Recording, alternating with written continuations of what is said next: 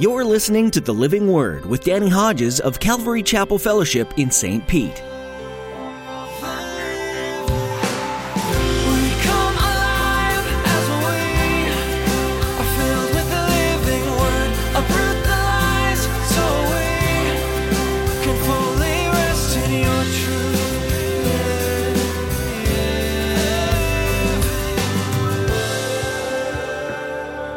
Bitterness not only affects me, if I allow it to bite me, it'll affect others, and we'll see how that works out as we go along. There are a lot of causes of bitterness. Let me give you one that you might think of first and foremost a wrong done to you, a wrong done to me. Hey, let me clue you in on life. If you haven't realized it yet, let me clue you in. Okay, listen. It's not a matter of if a wrong will be done to you, it's a matter of when, by whom, and in what way. In today's message, Pastor Danny will talk about the reality of anger and bitterness in our hearts.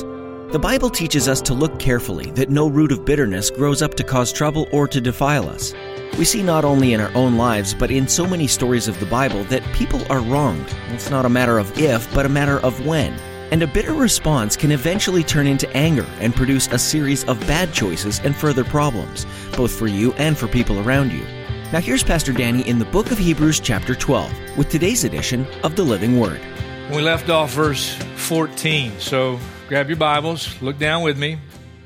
Make every effort to live in peace with all men and to be holy. Without holiness, no one will see the Lord. See to it that no one misses the grace of God and that no bitter root grows up to cause trouble and defile many. See that no one is sexually immoral or is godless like Esau, who for a single meal sold his inheritance rights as the oldest son. Afterward, as you know, when he wanted to inherit this blessing, he was rejected. He could bring about no change of mind, though he sought the blessing with tears.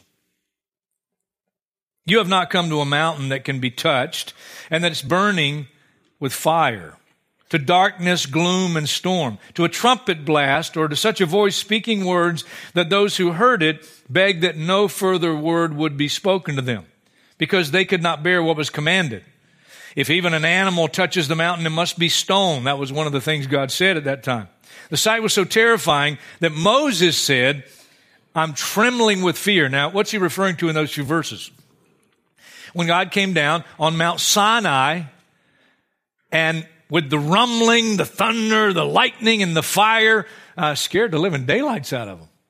That even Moses was trembling with fear. Then he calls Moses up on the mountain, and Moses received uh, the Ten Commandments and the regulations that went with the law. Verse 22 is a sharp contrast to that experience and that sight. But you have come to Mount Zion the heavenly Jerusalem, the city of the living God. Stop a minute. It's a real place. As we're sitting here right now, there is a real city of God. There's a real heavenly Jerusalem. There really are streets of gold. It's not metaphoric, they're literal streets of gold. It's a real place. Bible prophesies one day the heavenly Jerusalem will come down. I can't wait for that day. You have come to thousands upon thousands of angels in joyful assembly to the church of the firstborn.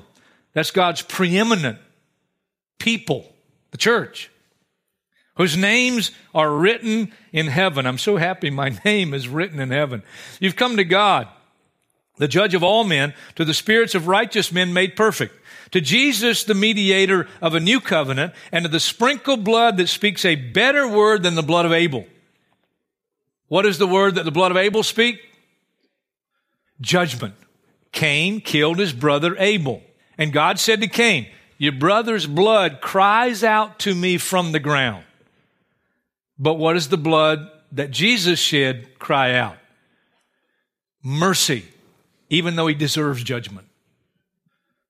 Verse 25 See to it that you do not refuse him who speaks. If they did not escape when they refused him who warned them on earth, how much less will we if we turn from him who warns us from heaven? At that time his voice shook the earth, but now he has promised, once more I will shake not only the earth, but also the heavens. The words once more indicate the removing of what can be shaken, that is, created things, so that what cannot be shaken may remain. We inherit what cannot be shaken. Therefore, since we are receiving a kingdom that cannot be shaken, let us be thankful.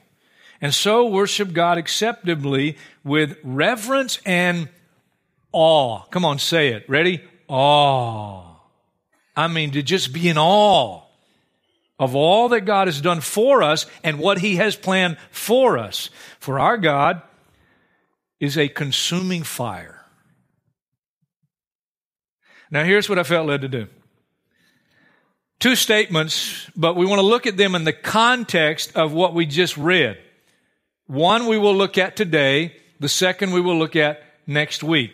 And you go back to verse 15. Here's today. See to it that no one misses the grace of God and that no bitter root grows up to cause trouble and defile many. Next week we'll look at Esau who was sexually immoral and for a single meal sold his inheritance rights as the oldest son. We'll look at that. And I call it fighting the flesh. Very practical message next week. Not that this one today is not. Bitterness. Here's the simple definition extreme ill will, a grudge. And if left undealt with, it can actually turn into hatred. You can be so embittered toward the person or persons that you actually hate them. Bitterness not only affects me, if I allow it to bite me, it'll affect others, and we'll see how that works out as we go along. There are a lot of causes of bitterness. Let me give you one that you might think of first and foremost. A wrong done to you. A wrong done to me. Hey, let me clue you in on life. If you haven't realized it yet, let me clue you in. Okay, listen. It's not a matter of if a wrong will be done to you. It's a matter of when, by whom, and in what way. Did you get that? Unless you're living in a corner of the universe somewhere all by yourself, it's going to happen. And I'm not talking about just from the world. The writer of the Hebrews uh, that we're studying, in the day that he wrote it, these Christians were under persecution by a man named Nero. He's wicked. He hated Christians. But you don't have to have a Nero ruling, and you don't have to have it come from the world. Just get involved in the church. Going to happen. Lot's servants quarreled with Abraham's servants because God was blessing both of these men. Uh, their livestock was multiplying. There wasn't enough provision in the land together uh, to provide. And so their servants quarreled. And Abraham said, Hey, we're brothers. It wouldn't be right to continue this. And thank God, Abraham humbled himself, said, You take which way you're going to go, and I'll take the other way. But it could have been disastrous if you didn't have one person that was humble. Esau, even though mentioned in the text, and we'll look at it next week, who for a single meal sold his inheritance rights, Nevertheless, he had a wrong done to him, his brother Jacob. Remember? With mom's help.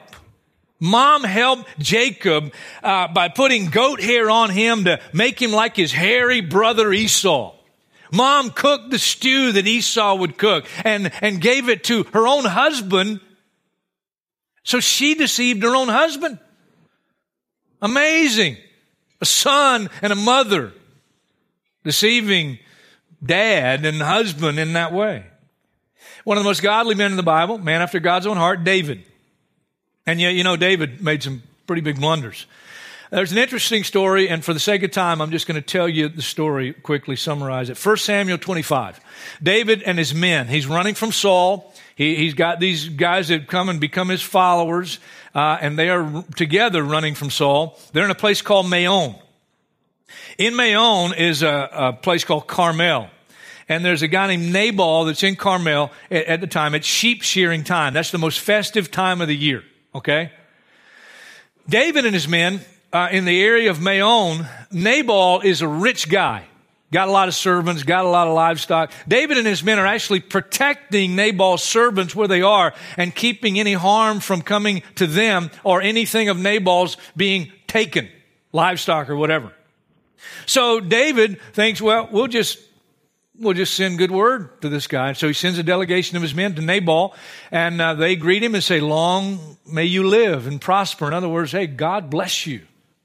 We come from David. And since it's such a festive time, uh, David was wondering, could you spare anything for he and his men? Well, Nabal, Nabal, his name means fool. He lives up to his name.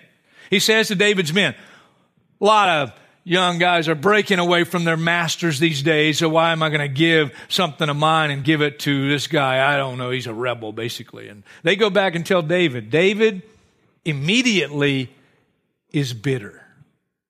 Immediately.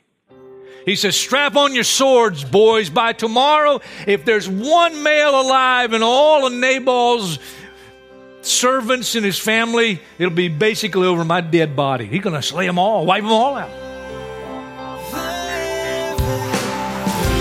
come alive as we are filled with the living word. Uproot the lies so we can fully rest in your truth.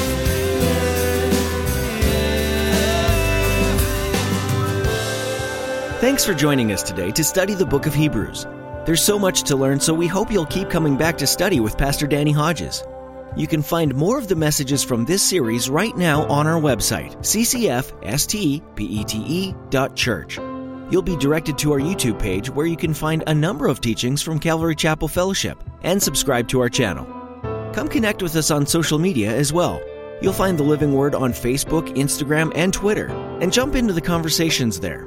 You'll be able to find links to all of these at our website, ccfstpete.church. If you happen to be in the St. Petersburg area, we'd love to meet you.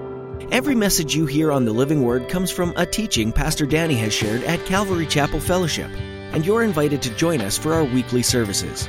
Come just as you are for a time of worship, fellowship, and studying the Bible on Saturday at 6 p.m. or Sunday at 9 or 11 a.m. Find directions on our website. Again, that's ccfstpete.church. We also live stream our services, so if you can't make it in person, join us online. You'll find a link at the top of the page at ccfstpete.church. That's all the time we have for today. Feel free to read ahead in Hebrews, and be sure to tune in next time to join Pastor Danny right here on the Living Word.